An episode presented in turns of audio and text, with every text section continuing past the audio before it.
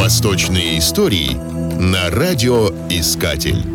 На протяжении всей истории мусульманского Востока, вплоть до наших времен, наибольшим уважением в обществе пользуются богословы. Особенно это стало повсеместно распространено в период становления и развития суфизма, особой исламской науки, которую невозможно было постигнуть путем эмпирических опытов или логических доказательств положения суфизма должны постигаться душой и сердцем человека и приниматься на веру. Таким образом, отношение к мусульманским богословам достигало порой наивысших проявлений восторженности и преклонения. Так, в книге «Табакат» арабского автора Субки рассказывается, что когда один известный в те времена, в XI веке, богослов совершал поездку по Персии, то повсюду местные жители выходили ему навстречу вместе с женами и детьми, касались рукавов его одежды, чтобы обрести благодать, и уносили пыль с его сандалий как лекарство. Купцы и ремесленники бросали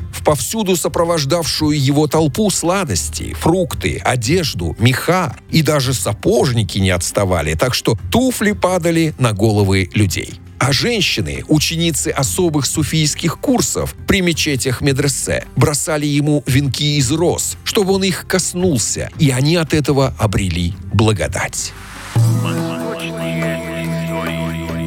Восточные истории на радиоискатель.